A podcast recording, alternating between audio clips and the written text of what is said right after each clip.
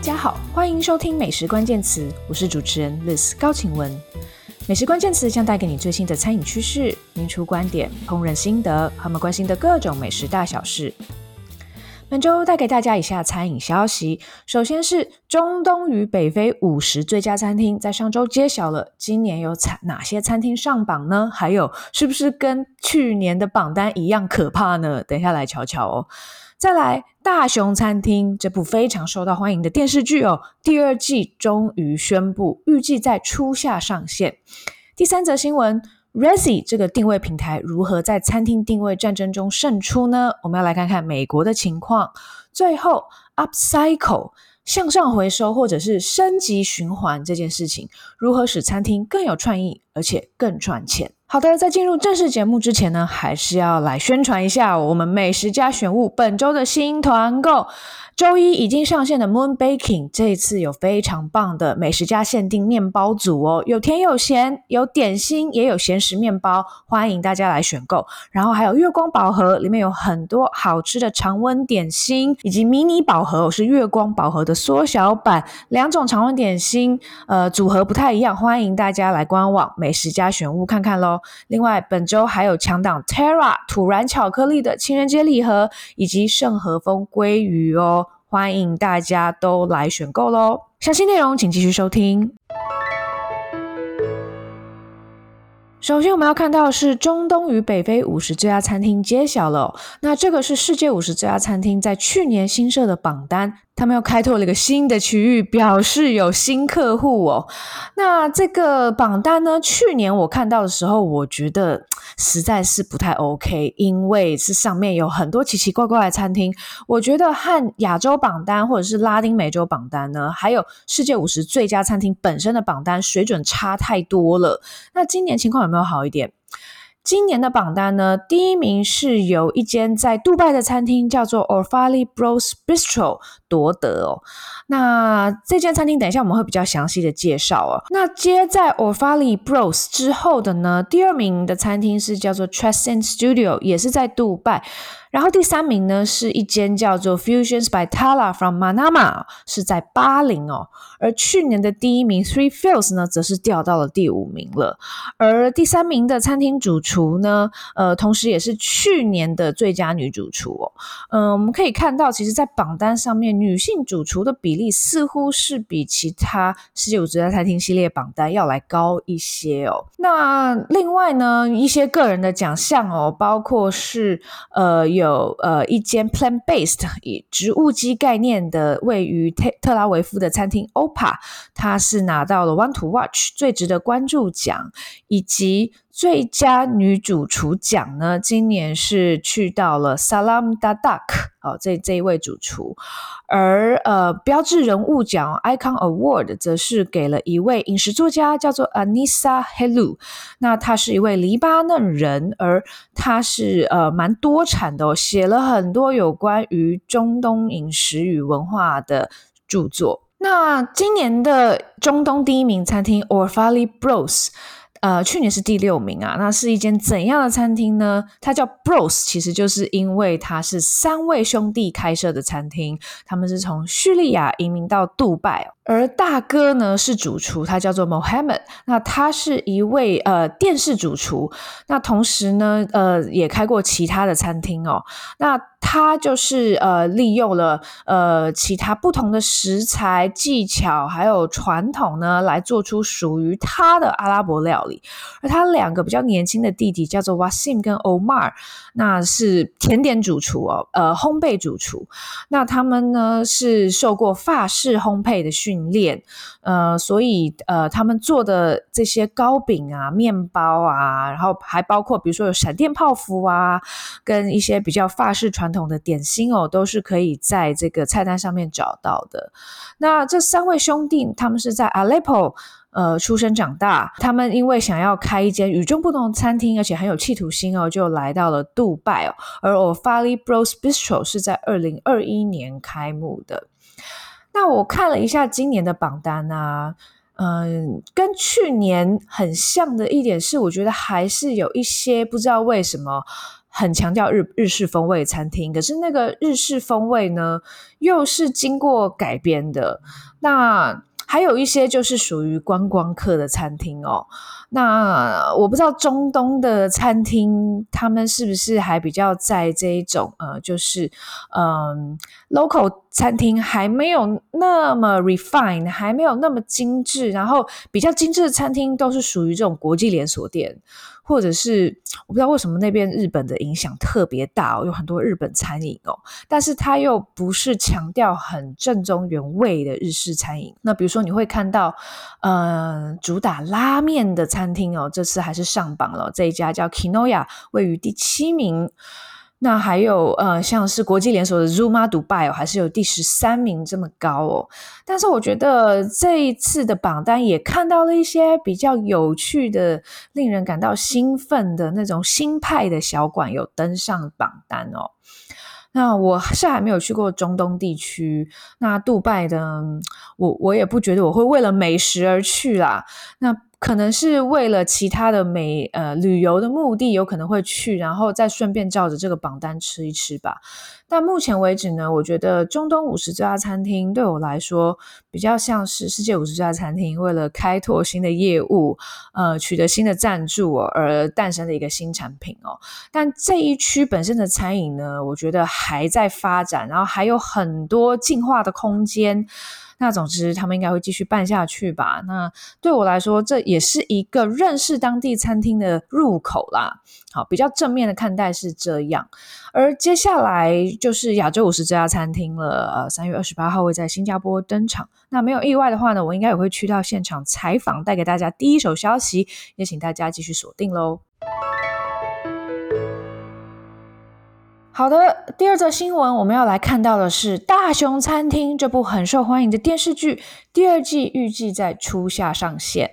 好的，《大熊餐厅》去年得了好多奖哦，那我身边有很多朋友很喜欢这一个电视剧，而它的第二季呢，终于哈、哦、有比较确定的消息了，它是预计在今年的呃早一点的夏天哦，呃试出十集全新的内容。好，有十集哦，上一季只有八集，所以这一次加长了啊、嗯，果然是，呃，应该是有拿到更多的预算哦，而且人气真的强强棍哦。那在上一季的结尾呢，大家如果有看的话呢，就会知道啊、这个餐厅主厨还有本剧的主角 Carmy，他得到了从天而降的意外之财啊。那这笔钱可以如何让他去开一间他梦想中的餐厅呢？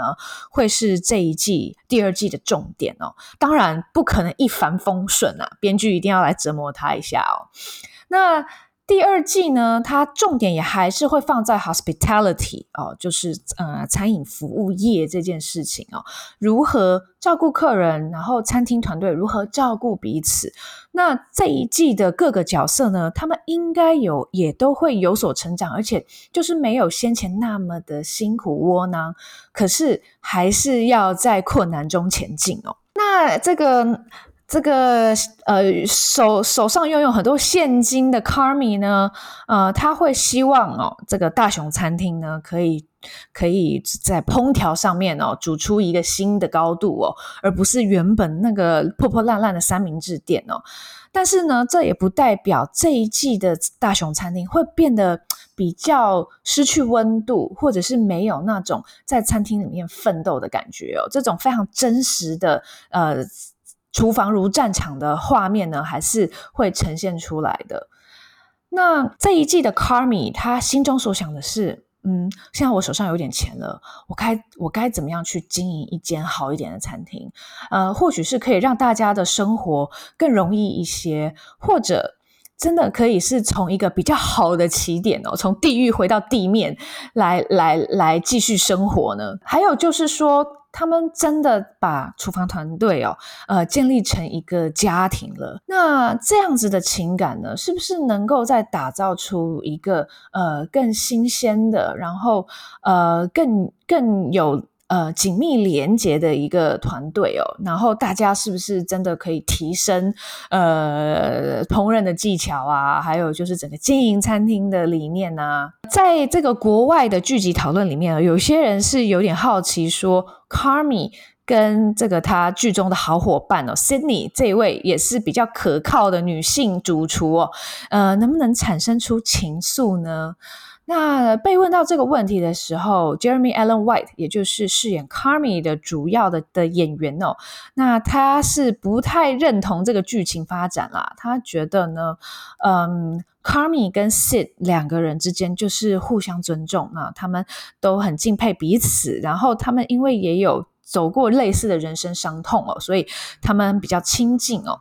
但是呢，这不代表他们一定要谈恋爱。他觉得如果加进了浪漫的元素哦，呃，会让这一段美好的关系变掉了，所以他自己是不喜欢这样子的发展的。编剧跟制作人呢也有受访哦，那他们在其他的访问里面呢也有提到一些剧情走向哦。那对这个编剧 Storer 来说呢，他觉得第一季比较像是“嘿，我们来 catch up 吧”，就是来认来让大家认识我们吧这样子的感觉。而第二季呢，才真正是这个故事要开始哦，呃。就是呃，大家已经认识每个人了，然后也知道他们的背景故事了。好，终于呃，这个故事要开始发展了。那对编剧来说，他觉得这很酷啊，因为他开始把这个剧中的世界扩展了，然后呃，也可以呃更加认识每一个角色哦。那第二季里面呢，其实是要讲究平衡哦，有很多种平衡哦。那他首先要去斟酌这个剧集的时间哦，因为一集其实不到三十分钟啊。那那能够说的故事有点短。那另外呢，它算是一个重新启动哦，重新出发的概念哦。那整个团队是在一个比较健康的状况之下哦，来来来去启动的。呃，这个故事的发展呢，就就非常令人令令人期待了哦。那。目前是没有任何的新角色哦，还没有释出这样的消息哦，所以还不知道，嗯、会不会有新角色加入这个剧集？但是原本的角色都会留下来哦，所以大家可以期待一下第二季的全新发展了。第三则新闻，我们要看到的是 Resy 这个定位平台如何在餐厅定位战争中胜出。好的，呃，Resy 呢，不知道大家有没有用过？它主要是一个呃，在纽约起家，然后也是呃，针对很多纽约餐厅的一个定位平台哦。那纽约呢，我们一直都会分享当地的餐饮动态哦，包括先前讲到说他们的饭店餐厅涨价了很多。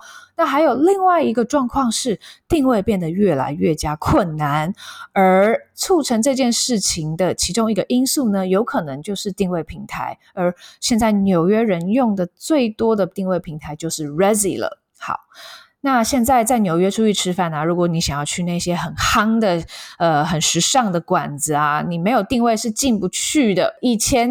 对于纽约人来说，你要提早一个月定位是一件很疯狂的事情。但是现在啊，你想要去这些比较好的餐厅吃饭啊，你就必须要装这个 app，然后呢，你必须要在他们二十八天前试出定位的那一秒，你收到通知的那一秒就马上点开定位哦。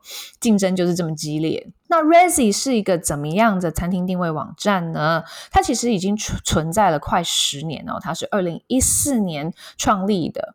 而他在二零一九年的时候被美国运通收购啊，那所以去年呃，像是 Noma 到纽约客座这样子的餐会呢，其实主办人单位就是 Resy 跟美国运通。那在二零一四年的时候，Resy 创立是为了去呃对抗 Open Table 这个已经存在很久的老手哦，也是现在美国最大的餐厅定位平台。那呃，Open Table 是一九九八年就存在了，所以你看到二零一四年，它都已经。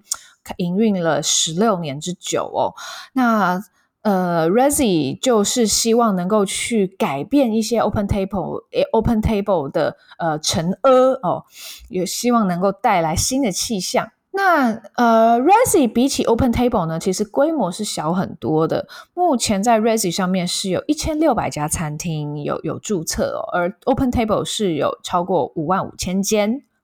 不过 Resy 的影响力其实是蛮大的哦，比它的规模还要再大一些。那呃，Resy 现在呢，除了是定位平台，那它也是一个活动公司，而它合作的主厨呢，很多都是有国际影响力的，譬如我们刚刚提到的 Noma、哦，这个世界第一餐厅。那另外，它的餐厅推荐功能呢，其实也是被一些美国呃最最知名的饮食作家所认可的。那另外呢，登上这个平台的餐厅呢，似乎也被认为是比较酷哦。这个是 Eater 的呃编辑的说法哦。那再来就是对于纽约人来说，用 Resy 订餐厅好像也是一种 identity 的展现哦。那 Resy 的其中一位发言人叫做 Lauren Young，他就提到了 Resy 的平台策略。他说他们的策略向来都是 work with exciting restaurants，就是跟呃令人兴奋的有趣的餐厅合作。那呃，现呃，这个呃，Resy 这个 app 呢，它现在是呃呃有比较多呃比较小众的，然后属于社区型的餐厅或酒吧哦。那那这在疫情前就是这样了，而他们一直保持这种比较酷的形象。那 Open Table 的 CEO 叫做 Debbie Sue，那他也说，呃，我们这家比较老牌的。公司啊，呃，也是想要进去这些比较时尚、时髦的社区哦。那像是布鲁克林，就是他们开发的一个重点哦。他们正在招募更多比较酷的餐厅哦。那 Open Table 原本的 portfolio 是比较多那种连锁餐厅，或是已经是比较有规模，然后呃比较有名名望的一些餐厅哦。那他们现在也想要攻进去这一个比较酷的领域。那 Resy 的创办人呢，其实同时也是 Eater，我常常收看的这一个美食媒体，包括现在这篇报道也是来自 Eater。呃，Resy 的创办人 Ben Leventhal 同时也是 Eater 的创办人哦。那当他在二零一四年创办 Resy 的时候，他的想法是他想要打造一个呃。使用上更加方便、科技更加先进的餐厅定位平台。那时候他觉得 Open Table 已经过时了。那他在二零一八年一篇专访里面有提到说，Open Table 一九九八年成立，那智慧型手机的时代就已经。降临，然后又已经非常普及了。那 Open Table 呢，完全没有做任何事情，它的产品都没有什么改变哦。他认为这样这样子的呃餐厅订位网站真的太陈旧了，而他希望 Resy 能够去改革。那和这个 Ben Leventhal 一起创立 Resy 的人呢，呃，还有另外两位哦，是比较属于科技业的人哦。那一位是 Michael Montero，他曾经创办过 Crowd Twist。然后有成功的被收购，被 Oracle 收购哦。那他的专长是去打造 customer engagement，就是呃看用户之间的互动哦。那另外一个创办人则是在美国的 social media 界赫赫有名的 Gary Vaynerchuk，Gary V 哦。那他是一个很喜欢各种时髦的科技事物的人士啊，像他最近就在搞 NFT 餐厅哦。那有了这两位科技业的老手加入呢，呃 r e z i 就成长的相当快速哦。那 r e z i 的定位服务呢，呃，目前是免费的，不过在一开始，它曾经是呃去呃出售呃很难预约餐厅的座位。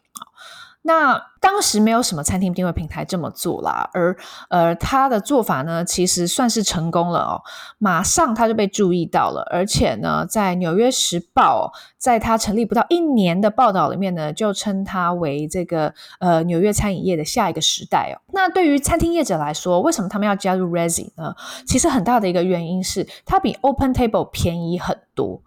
那 Resy 当时它是 charge 餐厅啊、一个呃固定的费用哦，每个月一百八十九块，而 Open Table 呢，它是收每个月两百四十九块，再加上每一个定位哦，每一个人头，它都要再收一块美金的费用哦。那这对于餐厅老板来说，其实是蛮沉重的负担的。那这边就有访问到了一个印度餐厅的老板哦，位位于这个 Greenwich Village 的一间餐厅。那他这位老板呢，他是说他加入 Resy 是在二零一八年。那他原本是 OpenTable 跟 Resy 两个平台并存，但是后来呢，OpenTable 越来越不重要了。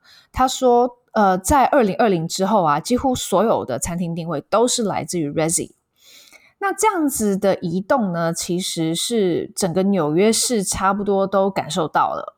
那不只是这一间呃印度餐厅，其实很多餐厅都发现，诶 Resy 的定位情况是很好的。那这边又访问了另外一间餐厅哦，呃，叫做 Locanda Vini 哦。那这家餐厅的老板呢，就就指出，呃，他之前每个月要付给 OpenTable 的费用是一千五百块美金哦。相当的沉重，那他想要离开，可是又不敢离开，因为 OpenTable 一直跟他说，如果你离开 OpenTable，那你就会丧失很多生意。但是呢，他还是受不了了，所以他就加入了 Resy，结果根本没有任何影响，因为因为其实定位还是一直进来。那 OpenTable 当然也知道 Resi 的竞争力很强，所以他们也重新设计了他们的定价结构。那呃。他们还是会去呃收取每个月的月费哦，不过呢，他改变了这个定位人头抽成的的费用规定。那 Resy 是怎么样崛起的呢？其实还有一些。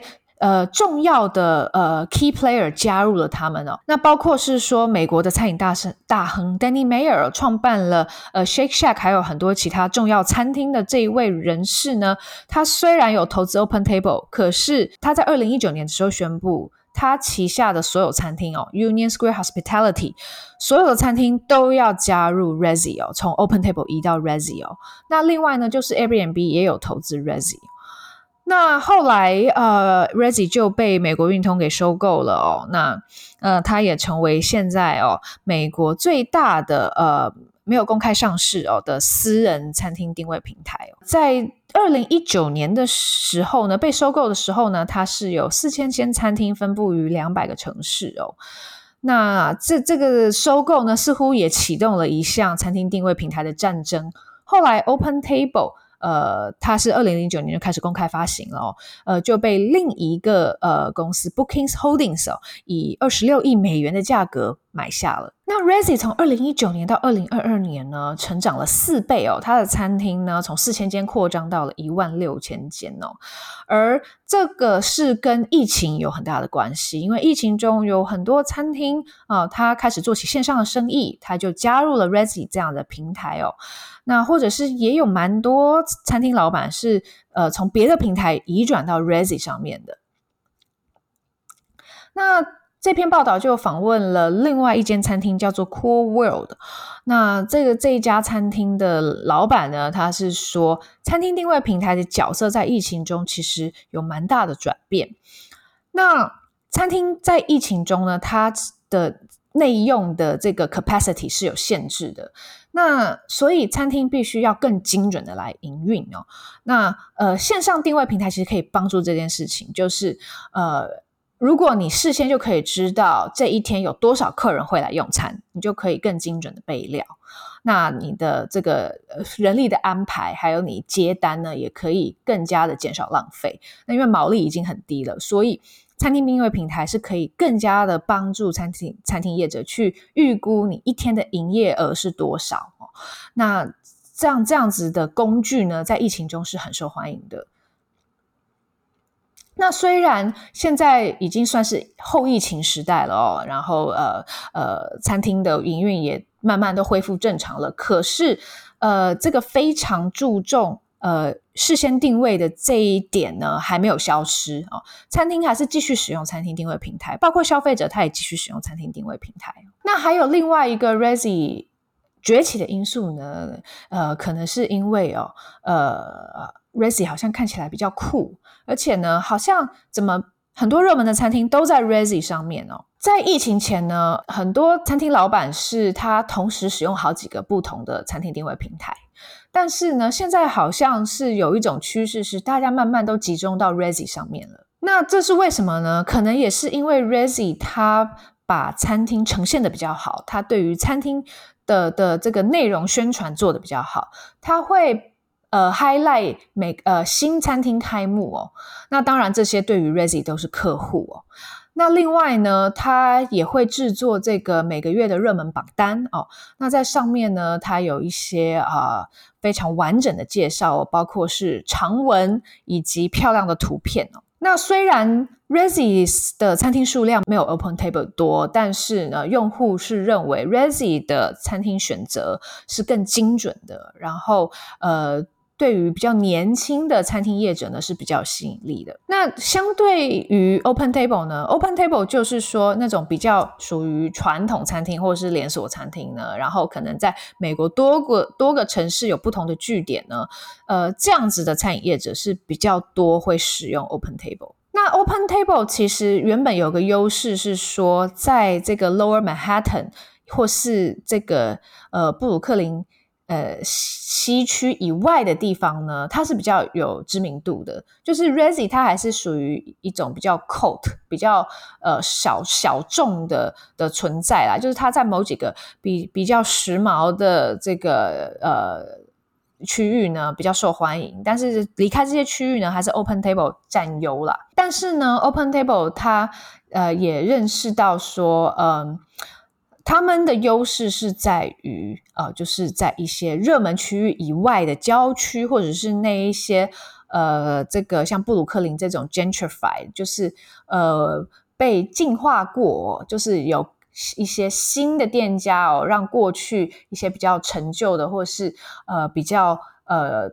呃，认被认为是比较脏乱的社区呢，呃，有提升过，提升之过，提升后就变得比较时髦，比较吸引人了嘛。那这些区域以外的地方才是呃 OpenTable 的强项。那当然，餐厅定位这件事情哦，就把原本去餐厅吃饭是可以很随性的这一点呢，给给削弱了哦。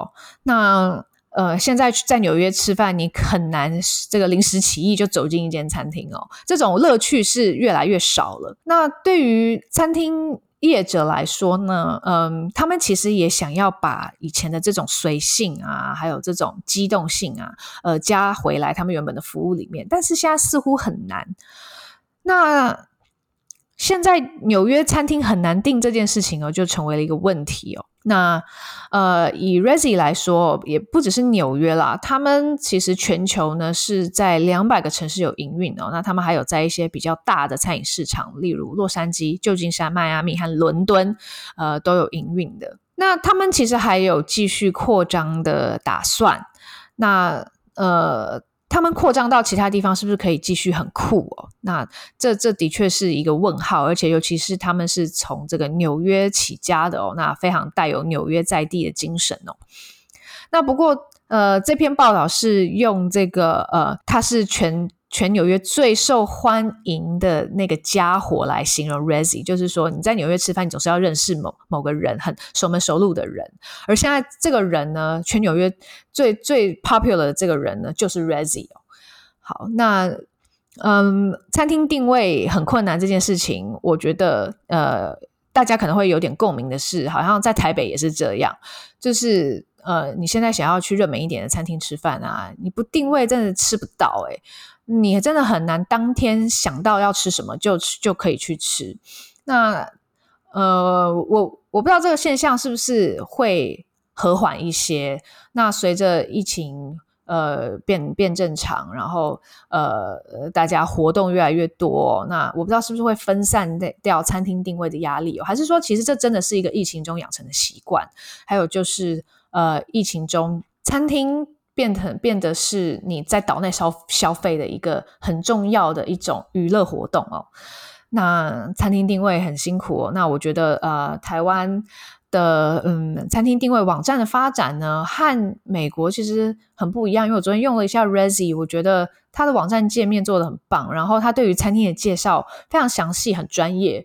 那我觉得它上面列出的的一些名单是还蛮值得参考的。那台湾的餐厅定位业者好像没有做内容的的这样子的需求哦。那 Resy 就呃分享给大家，那呃该怎么样订餐厅，怎么样寻觅好的餐厅，也一直都是我很关心的重点。我相信爱吃的你也一样。最后则新闻我们要来看到是 Upcycle 如何使餐厅更有创意，并且更赚钱哦。那这边提到的 Upcycle 就是向上回收或者是升级循环意思，就是废物再利用的意思啦。好，如何把它变变得更有价值？那这篇 Restaurant Business 的报道呢，他先举了一个例子，是在芝加哥的餐厅 Daisies，它是一间意大利餐厅，而这间餐厅呢，它真的有很多回收再利用的好点子。例如这边有一个呃，它的鸡尾酒是 Mushroom Margarita 蘑菇玛格丽特，它是用 Tequila Lime。跟发酵的蘑菇来做成的，而这些发酵的蘑菇是从哪里来的呢？是它回收利用他们的蘑菇肉酱里面哈这个 portobello 的的菇的这个茎的部分来做的。那这些茎啊，它在做肉酱的时候都切掉不用嘛，那它就拿来发酵。那这些发酵的液体呢，就拿来调配这个鸡尾酒。但是这件事情并没有就在这边停止哦。这这些发酵后的茎本身呢，再经过脱水风干，把它变成了粉末，然后装饰在这个鸡尾酒的杯缘之上哦。这样子你在品尝的时候呢，就会尝到这个无妈咪鲜味，还有一些比较酸的明亮的味道哦。好，所以它的蘑菇呢，一菇三用。那这样子，呃，upcycle 的概念呢，就是把一些副产品哦，呃，传统上会丢掉的，呃，把它重新再利用，而且是可以更有价值拿来卖钱的哦。那其实很多主厨都会这么用啊，就是把废弃的废料啊、食材啊再利用哦，每天都会这么做。只是说现在呢，这件事情呢，似乎是变得更重要了，而且得到更多关注哦，因为消费者是会在意餐厅有没有减少食物浪费。那除了餐厅厨房以外呢，upcycle 这件事情呢，也进入了一些食品哦。那像是有一家叫做 Upcycled Foods 的呃食品品牌哦，它就是利用这个酿啤酒之中产生的这个呃这谷物的废料哦，来制作一些面粉哦。你可以来做蛋糕啊、pasta 这样子的的面粉哦，非常有意思。所以，upcycle 虽然它不是一个新的概念，就像是受过传统法式训练的主厨，他会拿那些呃蔬菜的边边角角来熬高汤哦。只是说现在的运用呢，是可以更多变化，而且更有创意，然后更积极。那对于餐厅来说，其实有一些 App 或是工具可以帮助他减少食材浪费的。那包括有些 Tracking 的的的 APP 哦，是可以来这么做。先前我们也有介绍过。那根据一项消费者调查数据哦，是由 Innova Market Insights 所所执行的哦。呃，在这份调查报告之中，有百分之六十三的受访者表示，他们会愿意比较愿意去有呃减少食物浪费的餐厅吃饭，所以消费者对于餐厅呃有意识的减少浪费是很有感的，而且他们是很支持的，他们很在乎这件事情，因为呃他们认为减少浪费真的能够帮助气候问题、气候危机。那在 Daisy 这家餐厅呢，他们的营运，他们的餐厅宗旨呢，就是呃，希望可以取得在地食材，然后呃，依依照四季来做菜哦，然后并且用最好的食材哦，就是吃在地，吃当令，然后使用最好的食材。那这这这个餐厅呢，它就是相当仰赖于呃在地的小农啊，包括是这这家餐厅老板的弟弟哦，自己就有一家农场哦，呃，所以也供应他们新鲜的蔬菜水果。那这个呃餐厅呢，它也经常使用保存食，不管是发酵啦还是腌制啦，来让这一些呃做菜之中产生的副产品呢，不要被浪费掉。那这餐厅老板他就提到说，好，如果我们一颗番茄我们可以用三次，而且用在三道不同的菜上面呢，那对于餐厅营运来说是很有帮助的。那呃，他因为很积极的 upcycle，那也能够。呃去定一个比较高的价格，因为它真的用了劳力在里面哦。那所以它的餐厅定价呢是可以再高一些，它可以卖得贵一点。那他也常常去搜集一些别人要丢掉的食材哦，他可以用更便宜的价格取得。这边举举了一个例子，就是呃有一次啊，他的水果厂商打电话来说啊，我有五桶。苹果酒要坏掉了，该怎么办？那他就用很便宜的价格把这些快要坏掉的苹果酒搜刮来，然后呢，把它变成了苹果醋。而在这接下来五年呢、他就在好多餐点上面都用上苹果醋了。那他把它放到冰淇淋上面，把它加进鸡尾酒里面哦，或是呃，还有菜菜单上面的好多菜色、哦，他说真的很好吃，而且很好用。那他还举了另外一个例子是香草汽水。这些香草汽水的香草呢，它是用厨房里面剩下的那种香草的茎啊，啊拿来做成糖浆，然后再加到汽水里面，或者是它同样可以拿来调味鸡尾酒。那这些香草呢，就不需要是特别漂亮、好看、完整的哦，就是那些已经有点、有一点这个烂烂的哦，或者是不太完美的状态的呢，就可以拿来做这个糖浆。那 Daisy。呃，餐厅老板继续说，他觉得 Upcycle 给他了一个竞争的优势哦，尤其是对于招募人才来说，因为他可以让这些来他的餐厅工作的人呢，学到别的地方学不到的技巧。那他觉得这个是他很大的一个竞争优势。那呃，除了餐厅进行 Upcycle 以外呢，呃。呃，食品产业也有在思考这件事情哦。那一开始提到 Upcycle Foods，它就推出了一款面粉哦，但其实它不是用小麦做成的哦。这款面粉叫做 Regrained Super Grain Plus，它是用酿造啤酒的过程中剩下来的谷物呢，才来做成的一种粉，可以拿来做面包，可以拿来做披萨饼皮，呃，或者是各种甜点哦。那这个 Upcycle Foods 的老板就说呢，他们正在跟披萨业者合作，就是说你可以来做这个披萨的饼皮。那他也提到了，呃，传统上酿造啤酒要用到多少的谷物原料？呃，六支啤酒传统上就要用到一磅的谷物，还需要三百加仑的水哦。那这样子的谷物呢，呃，其实还是蛮珍贵的哦。而它的产品 Regrain 就给这些谷物第二人生哦，再给它一次被使用的机会。那呃，Upcycle 听起来很美好，但是呢，会不会遇到什么困难呢？当然有。那这个 Upcycle Foods 的的老板 Kurzok 就提到了一个困难是行销。那你该怎么跟消费者沟通呢？消费者会不会觉得你你这个回收再回收利用的产品啊，是有点恶心啊，有有有一点这个不入流呢？那所以他在行销上面是，他发行这些产品的时候，他不会说这个是要完全替代传统的产品，而是一个新的选项，另一种选择。那。另外，他也建议说，要使用他的产品的话呢，这些餐厅啊、披萨店啊、糕饼店也好啊，你是可以把它用在呃季节产品的测试上面。对，那通常季节产品呢，通常。都蛮能促购的啦，就是大家都会在想要在圣诞的时候喝到肉桂咖啡啊，或者是在感恩节的时候就要就要吃到这个火鸡啊等等的哦。那这这这样子的呃新的季节，通常都可以让消费者愿意购买新的产品，所以你在测试这个新的。呃，这个啤啤酒谷物面粉的时候呢，你也可以用季节产品来做。那这边还提到一个问题是，呃，虽然 upcycle 越来越是一个潮流，不过呢，呃，在餐饮业哦，比起零售业呢，还有很多追赶的空间哦。就是呃，在餐厅好像还没有那么多人有意识的去进行 upcycle，并且呃宣传它哦。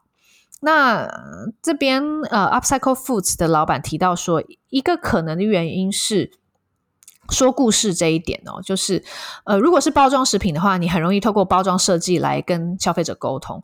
但是如果是餐厅的餐点呢，你要怎么样去设计它跟消费者沟通呢？好像没那么具体哦，会比较困难一些。那另外，对于食品业者来说，如何打进大型通路，其实也是有很多困难的。这里面需要很多的整合，还有长长的供应链哦。